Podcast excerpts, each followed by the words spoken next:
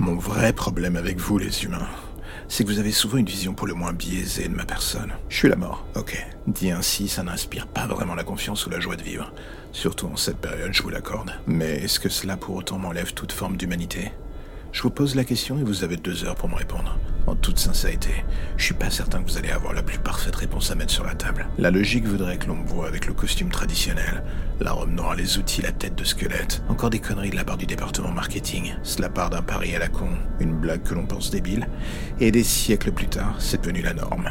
Résultat, qu'est-ce qui se passe? Tout le monde a la trouille, tout le monde me déteste. Et moi, entre deux journées de travail, vous savez où je suis? Et surtout ce que je fais? Non, bah comme vous, je bois du noir, je ronchonne, je maudis la terre entière et je dépense 80 euros de l'heure de consultation chez mon psy pour essayer d'évacuer toute cette frustration de merde. Et du coup, la grande question que vous allez poser, est-ce que ça marche? On ne va pas se mentir, pas une seule seconde. Je me sens de plus en plus détaché par rapport à ce qui m'entoure, ce qui d'une certaine manière fait la joie de vivre de mes boss. Pour eux, c'est ainsi que je suis le meilleur dans mon job. Une machine, pas le moindre sentiment, le terminator du rendement. Je coche les cases, je fais des stats, le jour, la nuit, pendant que vous dormez, pendant que vous faites n'importe quoi, tout va bien.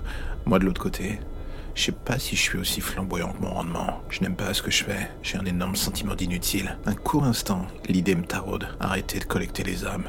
Arrêter de faire mourir les gens et attendre de voir ce que cela donnerait. Une autre version du chaos si j'en crois le manuel à l'intérieur. Mais dans le fond, est-ce que ça sera pire que notre vie actuelle? Oui, je vous vois venir.